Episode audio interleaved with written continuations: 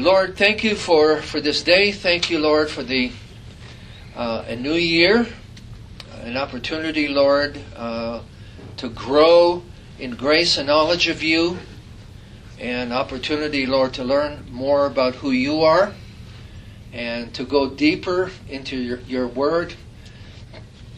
We pray, Lord God, that each one of us uh, would uh, discern the message you have for us individually, and that corporately, Lord, we would come away with the word that you have for us for this season.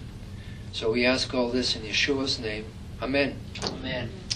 As is our custom, we want to begin, first of all, by reading from uh, Galatians 1 1 to 10. You have some seats up front. Um,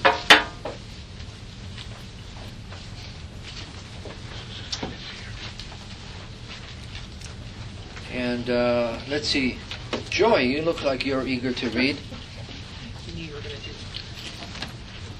Paul, an emissary sent not from men or by man, but by Yeshua the Messiah, and God the Father, who raised him from the dead, and all the brothers with me, to Messiah's communities of Galatia. Grace to you and shalom from God our Father and our Lord Yeshua the Messiah, who gave himself for our sins to rescue us from this present evil age, according to the will of our God and Father. To him be the glory forever and ever. Amen. I am amazed that you are so quickly turning away from the one who called you by the grace of Messiah to a different good news. Not that there is another, but only some who are confusing you and want to distort the good news of Messiah. But even if we, or an angel from heaven, should announce any good news to you other than what we have proclaimed to you, let that person be cursed. As we have said before, so now I repeat. If anyone proclaims to you good news other than what you received, let that person be under a curse. Am I now trying to win people's approval or God's? Or am I trying to please people? If I were still trying to please people, I would not be a servant of Messiah. Okay, thank you. Um, I'm having uh, personal dialogue with my computer, and it's not helpful. Um, young fellow over here, sir, would you come and? Oh no. Yes. Uh, why is it doing that? I put Galatians one and it is refusing to talk to me. So what are you trying to look up? In the epistles, Galatians? Yeah, yeah. All right. Strange. Okay. Um,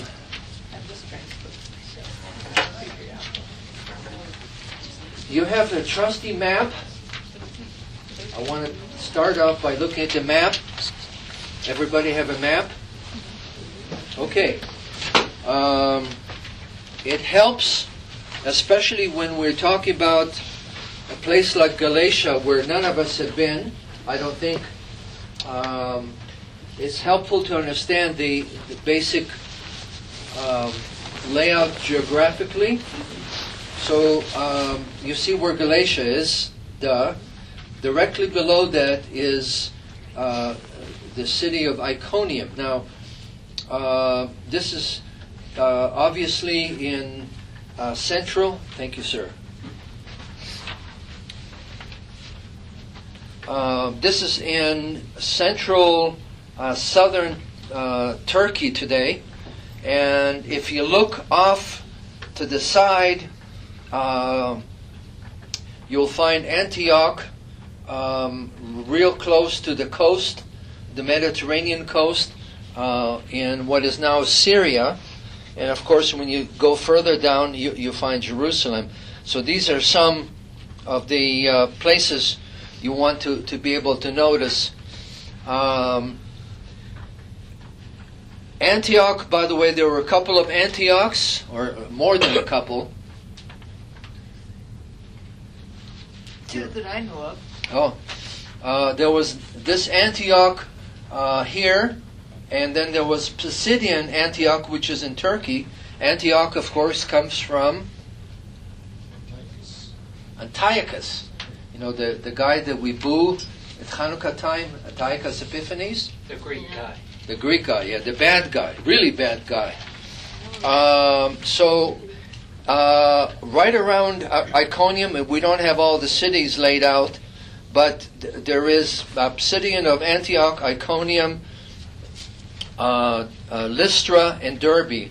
And also, what you may or may not be aware of is the fact that once you hit one of these cities, then the impact of your ministry then spreads out uh, to the larger region. And, and by the way, um, if, if you read commentaries, there's some doubt, which I don't see much point to exactly where it is, but um, this is as best that we can determine where, uh, where Galatia was. And Paul uh, begins the ministry there um, about uh, 17, 16 years after he became a believer. So the ministry of Galatia was relatively new for him.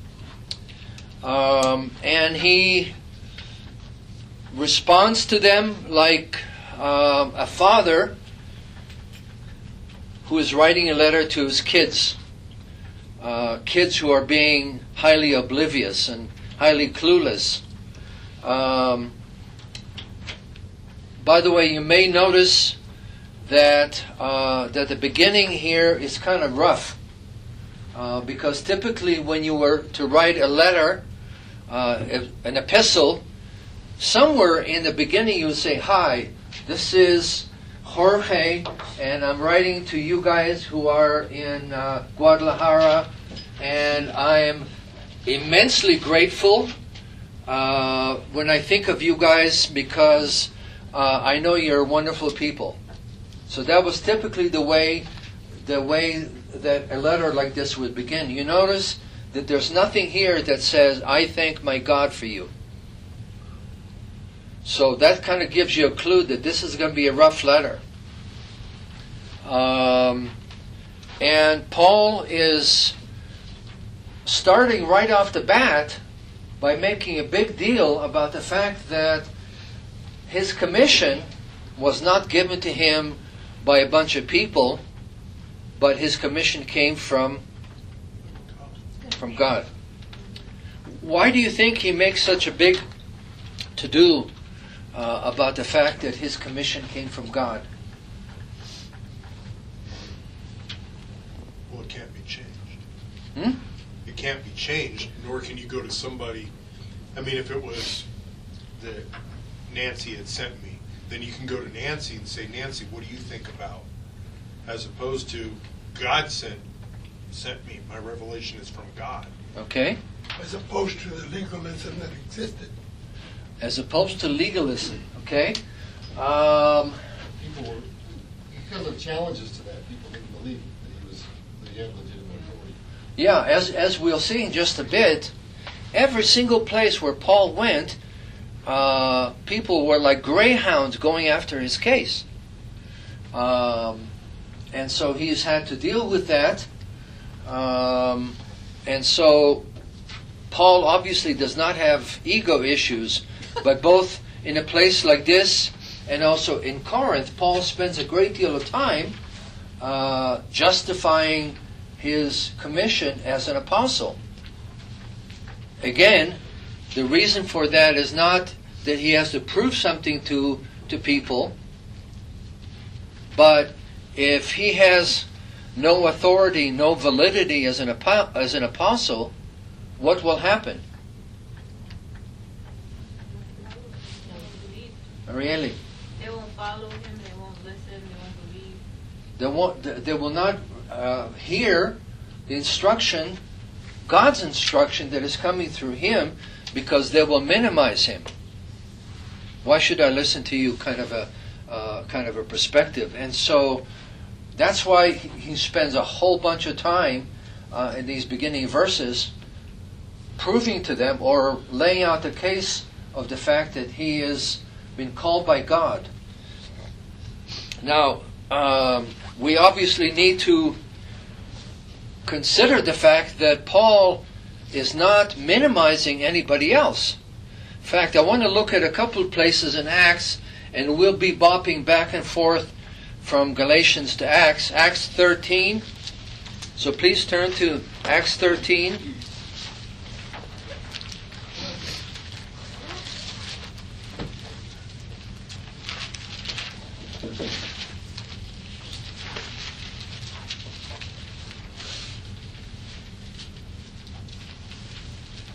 And Sylvia, would you read verses 1 to 3? Now in Antioch community there were prophets and teachers, Barnabas, Simon, called Niger, uh, Lucius the Syrian, Manaen, brought up since childhood with Herod the Tetrarch, and Saul. While they were serving the Lord and fasting, the Ruach HaKodesh said, Set apart for me Barnabas and Saul for the work to which I have called them. Then after fasting, praying, and laying hands on them, they sent them off. Okay? So uh, here is the other Antioch, um, where uh, where Paul gets his start. And how would you describe um, the picture here in Antioch? What's what's taking place? Their commission service. There's a commissioning service. Wow. Okay. Who's being commissioned? Paul and Barnabas. By whom? By the, by the believers. By the rest of the group. By the Holy Spirit. First of all, by the Holy Spirit, and secondly, by the rest of the leadership. Now, when you commission someone, what does that suggest? You're sending them somewhere. You're sending them so you have authority over somebody in order to commission them. You can't just say, Hi, uh, my name is so and so, I'm going to commission you. Uh, so, Paul is aware of the fact that he is under authority in, in, in Antioch. Then come over to 15.2. Is that the same as smicha? Smicha? Smicha. Very good. Yeah.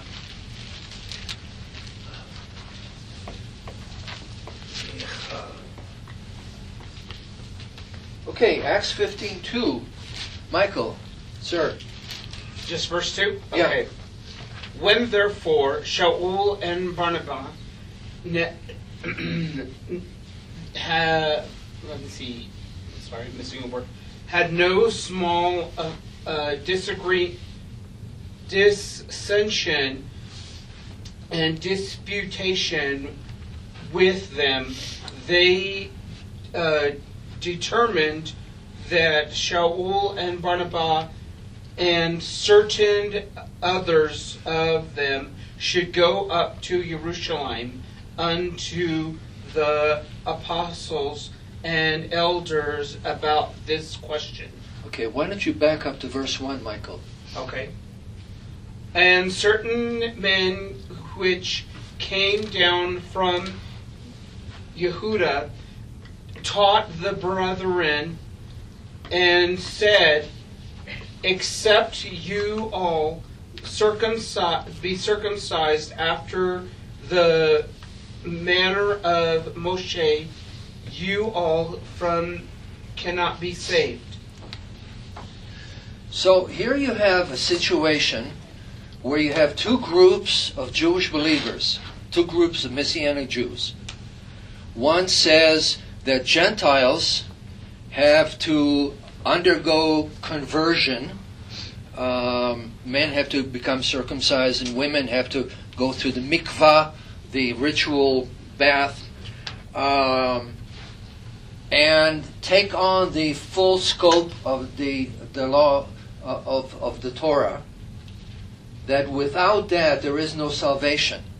So that's one group over here, and uh, understand that they're that they are described as believers. They're not described as the Judaizers, the legalists, and so on. The kind of they were le- they were legitimate believers, uh, and understand that this beginning point, things weren't uh, spelled out, and so there was some basic confusion, because up until now, if somebody who was not Jewish wanted to become part of God's people, what did they have to do? They have to become part of Israel, whether convert or somehow become uh, join themselves. And so that was kind of the standard, uh, the standard model for non-Jews to become part of the people of God up until this point. So the uh, the apostles and, and the believing community in Jerusalem and in Antioch knew that God had a special plan for the Gentiles. Uh, the salvation of, of the Gentiles was something that's spelled out in the prophets, and Yeshua said, Go into all the world and, and preach the good news, uh, making disciples of all nations. So they knew that Gentiles needed to be brought in to salvation, they needed to become part of the people of God. But they had no clue how that was supposed to happen. So here you have a bunch of people who are saying it can only happen when these guys take on the Torah and, in essence, become Jewish, become part of Israel. And then you have on this side, you have Paul and Barnabas and, and a, a small group of others who traveled with them and did the work of the ministry to Gentiles and saw, saw how God was reaching out and lassoing, grabbing, and bringing people into the kingdom of God. People who had been basically rank pagans, Greek or whatever, um, and and uh, they came to know the Lord. They were the Spirit of God came upon them, and that was the um, the proof positive that these guys had become believers. So you have this battle of opinions between two groups of Jewish believers. And it got so intense that they realized, you know, this is not working here. Uh, by the way, if you're familiar, uh, if you've seen uh, Frisco Kid, uh, the very beginning, all right, I'm sorry, this is not quite scriptural here. Uh, the beginning of Frisco Kid, uh, he is in Poland in the yeshiva, and they're having a discussion. And it's not one of these mild discussion, Presbyterian discussions, but they're pounding on the on the table. They're yelling at each other. That's kind of what was going on. Um, a group of opposing opinion Jews who were talking, uh, and it got intense and they realized that uh, things were not being accomplished, and so that's why they sent Paul. Again, Paul is sent as an emissary by the spiritual uh, leadership of the of the congregation in Antioch to come to Jerusalem.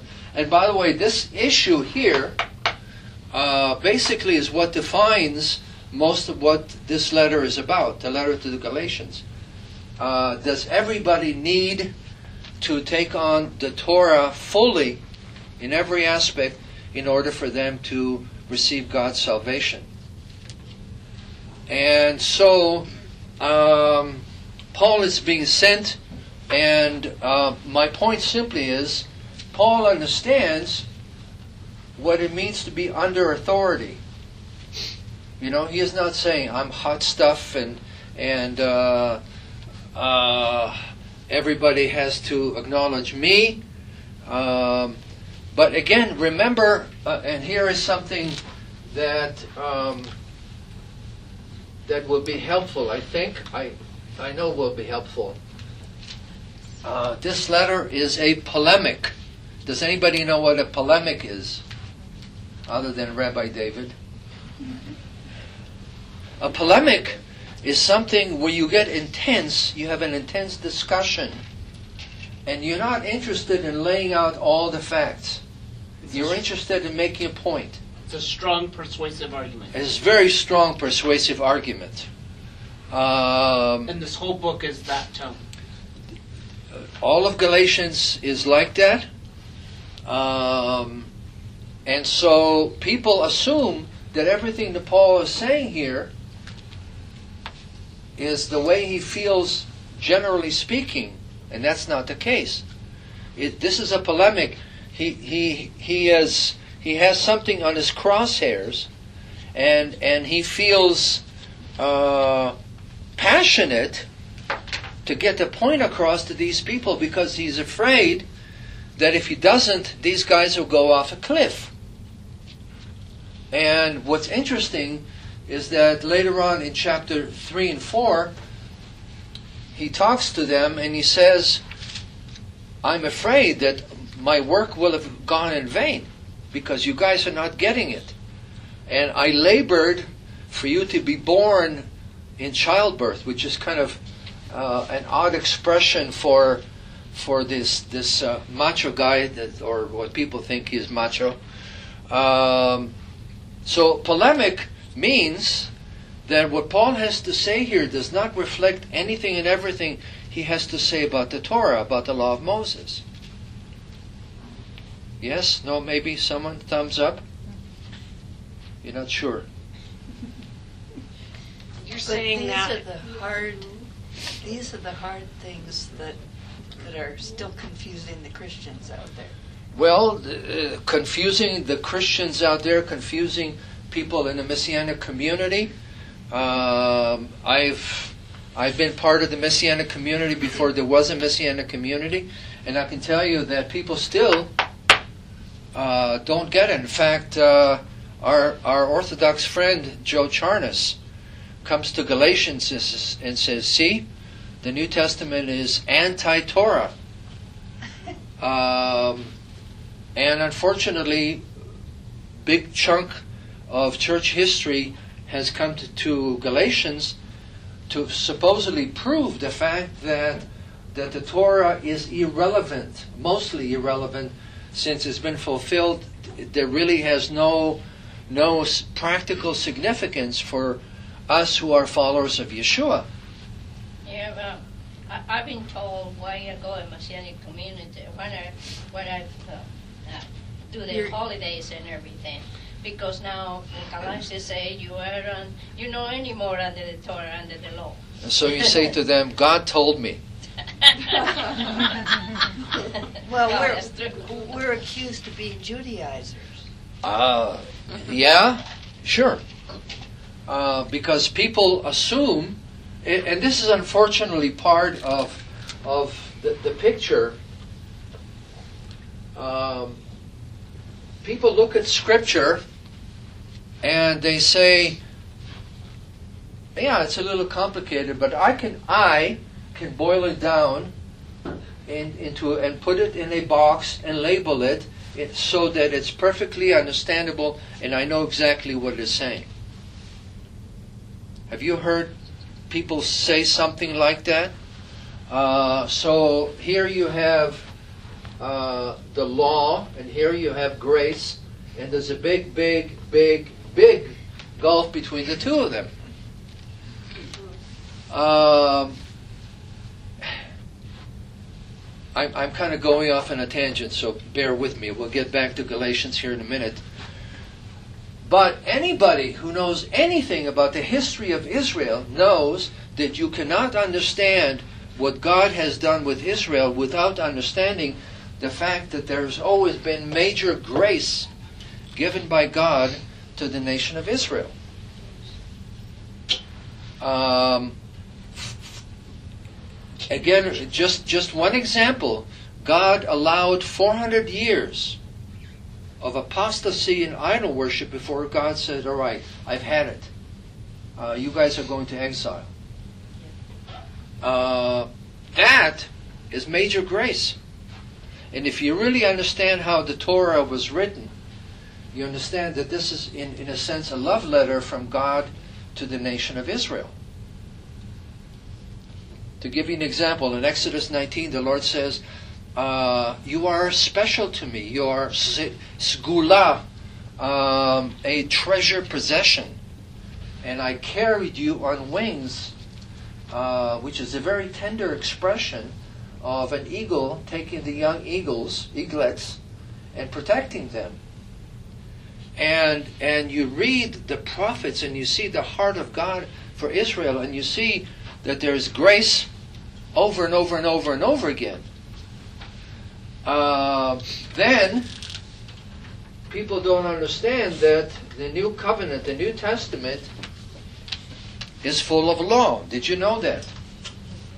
There's somewhere about a thousand fifty laws, commandments in the New Testament. Really? Now, I haven't sat and counted all of them, but uh, a gentleman named Dake, Dake Study Bible, has done that.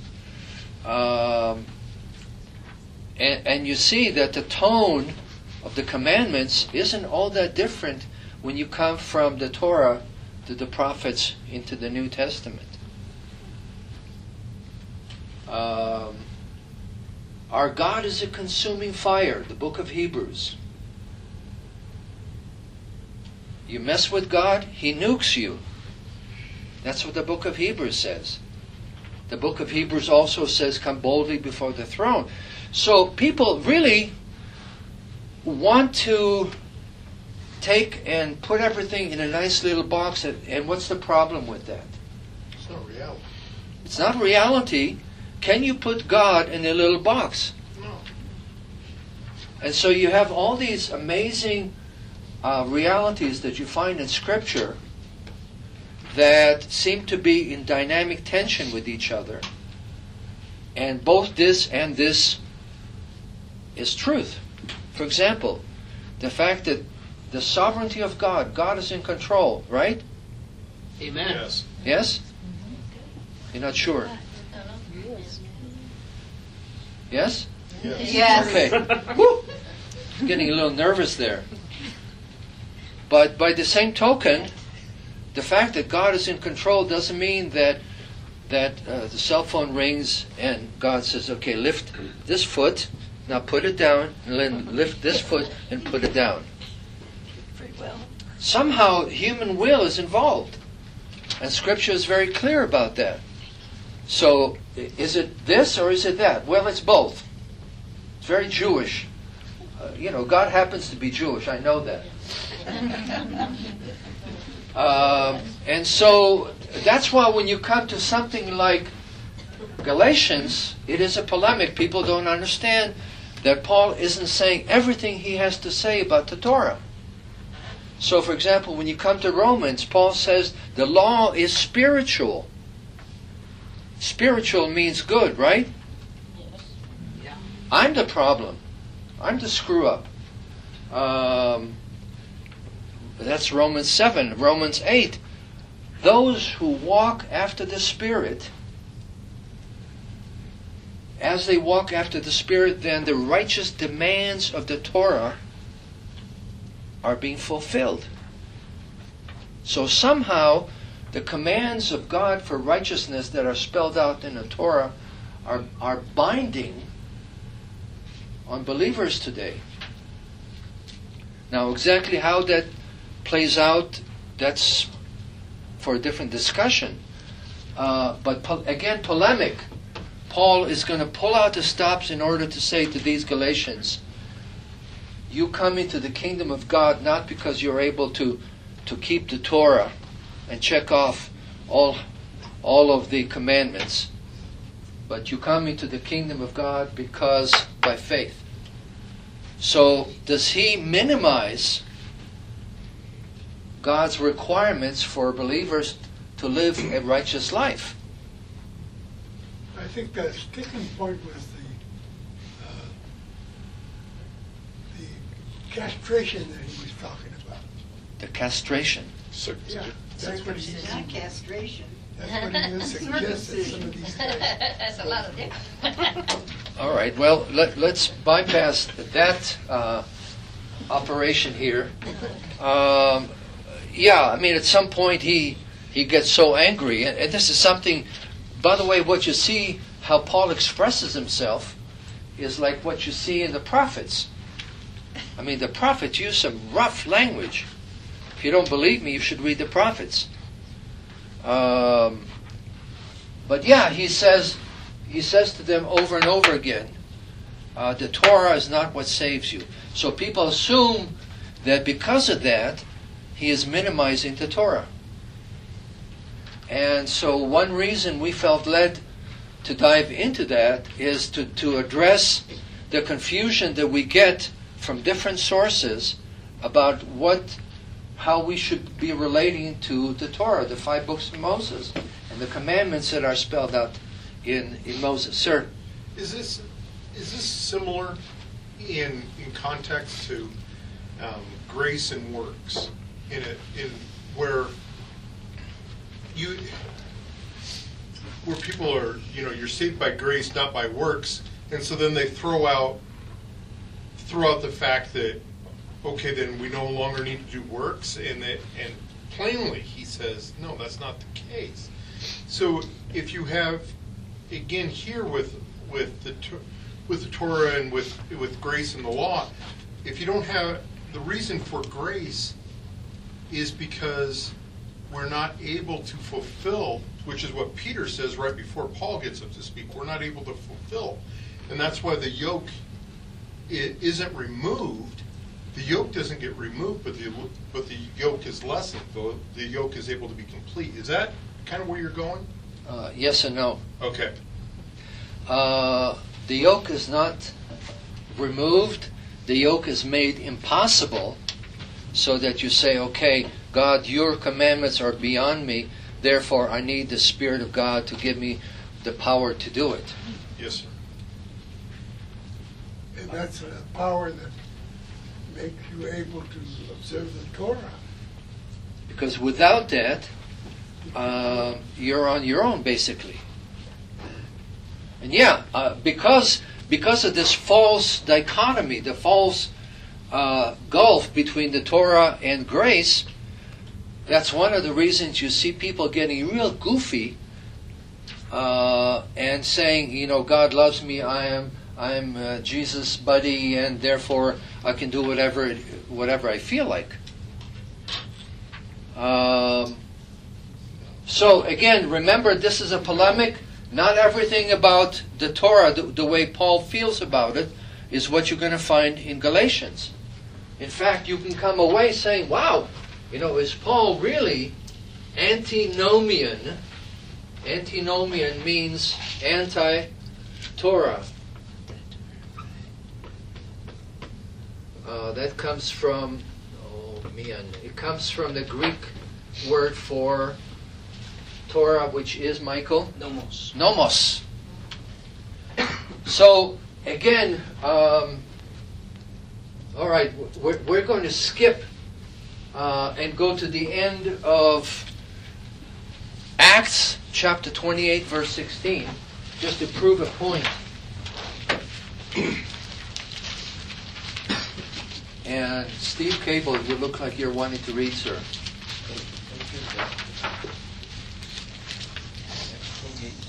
16 or 17, I think.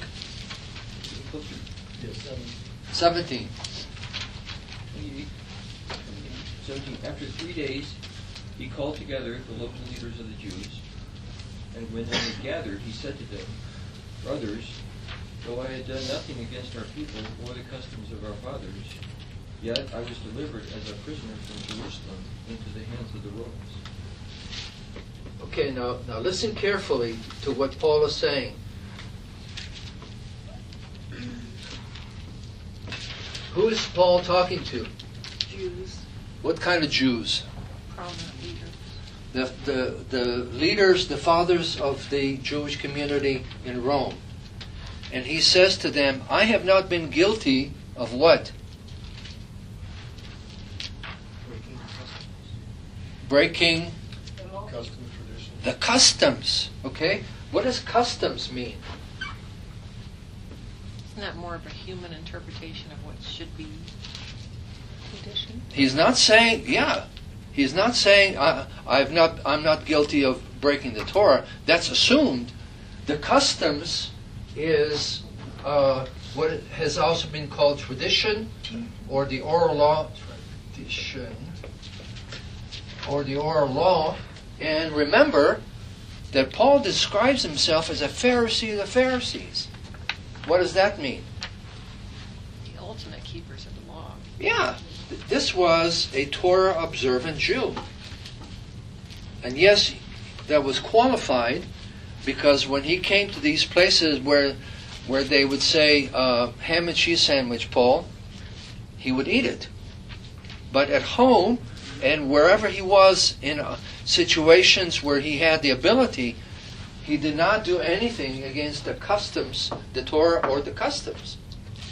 So you have to take what you see in Galatians and in other places and com- and compare it with what Paul is saying uh, in in Acts chapter 28 because he's saying this is who I am. So w- what you see in in Galatians is designed to be a shocker because he he feels that the stakes are so high that he has to do whatever it takes to grab their attention.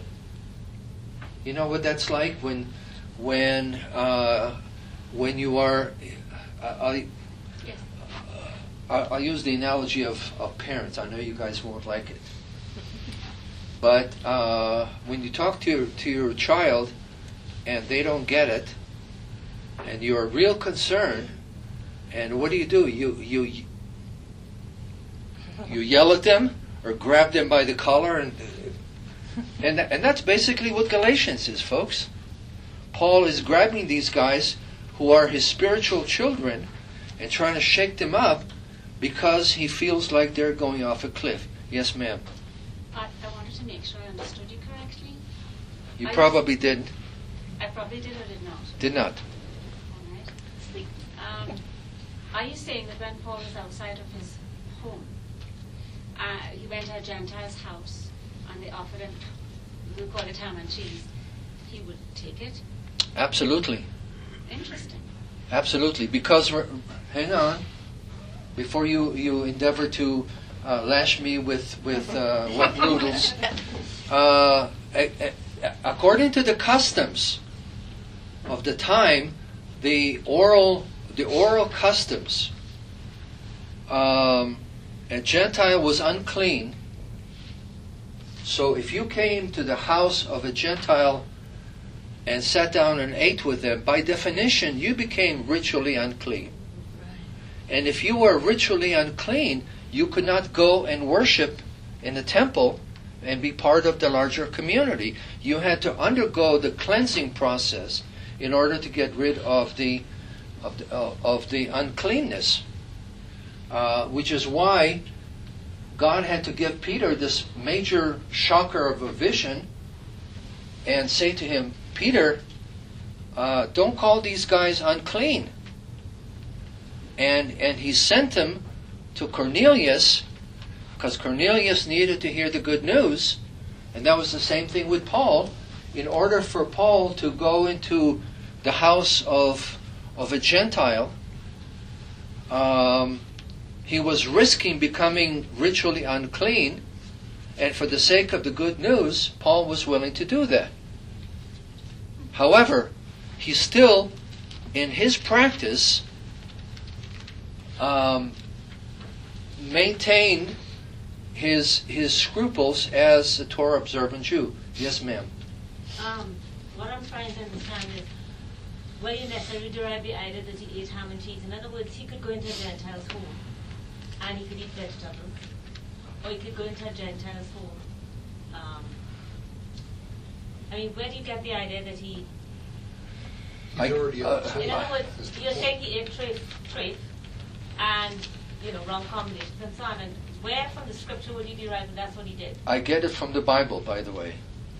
The From from he ate ham from, from Romans, from Romans and Corinthians, where Paul says, whatever whatever they put before you, you eat, Asking nothing. asking nothing. And more importantly, Joanne, more importantly, the mere fact that you step into a Gentile's house means that you have become unclean. I understand that, but I could step in the Gentile's house and eat vegetables. You could, however, at that point you already will be unclean. That's okay. I could. No, it is not okay. But Because I mean, it, it doesn't naturally mean that I have to eat what I would not normally. You know, I would eat trace. That's the point All right, Joanne, we can argue that point until the until the pigs come home or the cows come home. Uh, the the, the point is, for the sake of the good news of Yeshua, Paul would transgress customs. He makes that very clear, for example, in, in 1 Corinthians chapter 9, that for the sake of the good news, he would do whatever it took within limits. Within limits. Yeah. He did not become gay in order to reach the gay community. Uh, but within limits, he, he had stretched uh, in order to be able to do that. When you were uh, showing this book uh, with the law on one side and uh, grace on another side, uh, coming from very strong Christian background, I always, when I was reading New Testament, especially Corinthians and Romans, it was kind of I'm trying to understand it, and it was closed book. So it was like discrepancy about yeah, there's grace, so we don't need the law. But on another hand, in New Testament it says the law is uh, holy. So if we don't need it, how we cannot need it if it's holy? So for me, it was kind of like uh, you drive on a car on a road. So traditional Judaism is on one side and Christianity on another side. If you go off either one, you're broke. But the thing is, we still need the law and we still need the grace, so we can follow and we can we can follow God and do it both. But what is important, what is not important. And, and that's and- kind of like Galatians is kind of like explaining that. Yeah, and that's a separate issue. Again, there is no division between grace and law. Because the law was given by God's grace, and, and grace that was given that came through Yeshua, by necessity had to involve some basic commandments. This is how you live life when you come into the kingdom. All right, uh, we're. I, I can ask something else. Go ahead. Well, if, if Paul in his in his own home, you know, he kept the kosher and everything, the customs and so on.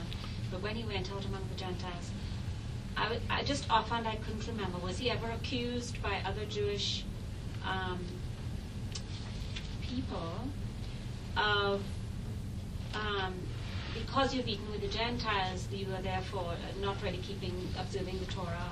Uh, you never find in the book of Acts any criticism of Paul for non observance. Uh, in fact, when you come to Acts 21, uh, when when people when the apostles say to Paul, Paul, we heard these rumors that you're teaching people to ignore the Torah. We know it's a bunch of bunk. So to to prove that this is rubbish, go take these guys and get them uh, purified uh, ritually. And Paul says, of course, and he goes and does that. Uh, when he's standing in front of a Jewish audience, would you wait patiently? Thank you. Um, when he's standing in front of a Jewish audience uh, in Jerusalem, uh, because there was a big brouhaha, he's talking and everybody loves what he's saying until he says, God told me to go to the Gentiles. And at that point, everything breaks, breaks loose, and they say, This guy doesn't belong uh, living on this earth, kill him. But he, but he is never, he is never accused of, of being a bad Jew, uh, uh, uh, someone that does not keep keep the Torah. Yes, ma'am. Um, if I recall the Acts 21 pa- passage that you referenced, the exact accusation was that he was telling the Jews who lived among the Gentiles basically to give up the Torah observant life. Correct. Um, and then he was saying to show them that that is not true.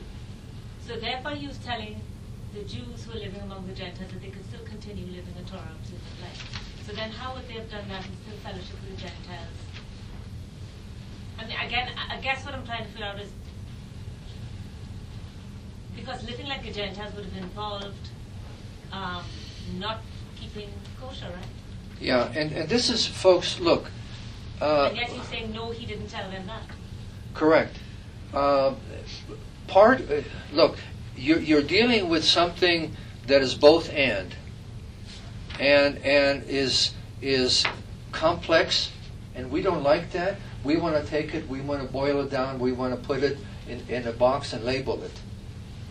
Uh, and so the truth is, you have a couple things here, and both of them are at work. One of them is the fact that it was God's will for Jews and Gentiles to come together and have fellowship. Okay? Yeah. Uh, that's what Acts 15 was all about. Um, and the Jewish believers struggled with that. They didn't know exactly what that looked like. But in Acts 15, uh, the, the, uh, the, the determination came Gentiles do not need uh, to, to, uh, to, to observe the Torah. Here are some basic things so that Jews and Gentiles can come in fellowship and have unity. That's what this is about.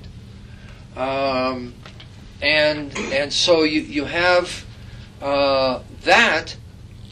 Uh, on the other hand, you have the fact that that these early Jewish believers were committed to being Torah observant, and you have somewhat of a tension between those two between those two issues.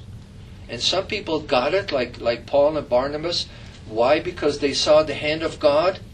Peter got it because he saw what happened with Cornelius, but other people didn't, and they were breaking their teeth on it. So you have a situation both of, of Torah observance and willing to say, for the sake of fellowship, I, I, I will sidestep certain things so that I can have fellowship with, with this brother or with this sister. For the sake of the gospel. For the sake of the gospel, for the sake of fellowship, for the sake of unity. Because the Lord would not permit Gentile believers and Jewish believers to be in, in, in isolated ghettos. That's not God's will. Yes, ma'am. I went to that conference where a fellow named Ryan Lambert presented a paper on this very issue. And this issue is very important. The Messianic Jewish movement is almost 50 years old, so it's very young. Right. And we need to resolve this question worldwide. So what you're talking about tonight is extremely important, I think. Well, I agree with you, not because I'm the one who's talking, but because I've seen uh, people get wacky on this side and people get wacky on this side. And then Uh, everybody else gets wacky because they don't know what to do. Yeah, and everybody else. And so. That's the truth. So part of the picture, folks, is that we have to be able to say, okay, there's some basic things that are very clear, and then there are some things that we need we need discernment from God how to work out. You know, um, but there there are some basics that we have to be willing to die for. One of those is that for the sake of, of the good news of Yeshua going out, we have to be willing to uh, to to deny our rights and privileges, etc. Um, our scruples sometimes, not moral scruples, um, in order to be able to stretch, and also for the sake of the good news of, of uh, for the sake of fellowship between Jews and Gentiles, we have to be willing to to bend. Um, however, people don't understand that when you say I'm willing to be flexible, that doesn't mean that I am I am giving up and and I have I have no no ethics. You have to know when when to hold it, when to fold it. I know that's a scriptural principle, but You said something. Okay, Kenny. Rabbi, you said something to me when, when we first met. It has always stuck with me. And that's, I said, I came from, from a place that was yes or no. There was no maybe. And you said, I want to introduce you to a Jewish answer. yes and no. And that's what this is. It's a, that's what I hear you saying. It's a yes and a no. It's not a, it's not a throw out the baby with the bathwater. It's not an either or. It's a both. Absolutely. And folks, part of what gets me, and, and I'm, I'm in a soapbox here. Part of what gets me is that we look at Scripture from our perspective and we say, I can understand, I work hard, I study hard, I will get it, I will be able to put it in a box and label it. And my thought is no. Last time I checked, you are not God. And our brain is this big. God's brain is, is this big. And and there are things that God reveals to us because he pulls back the curtain so we get get these glimpses and there's lots of stuff that we, we as yet do not understand and it's okay to say I don't understand. It's a mystery. It's very free. Amen to that. Amen. Good point, Michael. It's very liberating because you don't have this 800 pound gorilla on you that says you will figure every every single thing out. That was hell. It is. It's hell. It's it's it's pointless. And and and it, when you realize who God is, then you say, you know, there's some things the Lord revealed so that they're very plain. Deuteronomy 29:29. John, do you know that offhand? I do not, sir. Then turn to it. We'll finish with that. Yes. While he's looking that up, I find it very interesting in Zechariah chapter 14 how the nations are going to have to go to Jerusalem once a year during the millennium Right. to celebrate the Feast of the Tabernacles. Right. Or they won't have rain in their nations for their crops to grow. Right. And they'll die. Right. 29, 29? 28 if you have the KLE. Uh, Yeah, it might be different Jewish versus 28. Christian. Yeah, yeah. The secret things belong. okay, hang on. Uh, hang on, John. Let's make sure that everybody has it. It's important that that we have it. Yeah, that's it. All right, John. Bellow, please. The secret things belong to the Lord our God. The things revealed belong to us and to our children forever, that we may follow all the words of this law. Okay, so you have a purpose statement here. The things that are mysterious belong to God. He has He has all of it figured out. The things that He sees fit to communicate to us, He communicates to us. Not not so that we can sit sit back and say, "Oh, look at me, I'm clever, I figured this out," but so that we can follow and obey His commandments. Very simple. And yes, there are things that are complex, and yes, there are things beyond us, but the things that God wants us to park, where He wants us to park, He says, I want you to park right here. And yes, there are things that are ambivalent, and we don't die for it, we don't kill each other for it. We say, I have some ideas, I have some thoughts, God knows the full picture. Uh, however, um, so when we look at Galatians, it's not salvation or the Torah, but it's both. Now, before you before you uh, do anything violent to me, uh, I'm not saying that you have to have the Torah for salvation. What I'm saying is, if you really experience new life from God, you will understand the need to be in obedience to His commandments. Torah, prophets, New Testament. By the way, uh, our favorite uh, reformer had fits with that. He called the uh, the letter to James an epistle of straw, because James talks about faith without works is dead. Right? Right. Right straw epistle. All right. Uh, well, we were going to look at uh, Galatians 1, and I leave that task with Rabbi David next week. Um, and uh, please, please read ahead. Read chapter 1 and reread it. Different translations if you can. And. Speaking of Rabbi David, would you finish for us?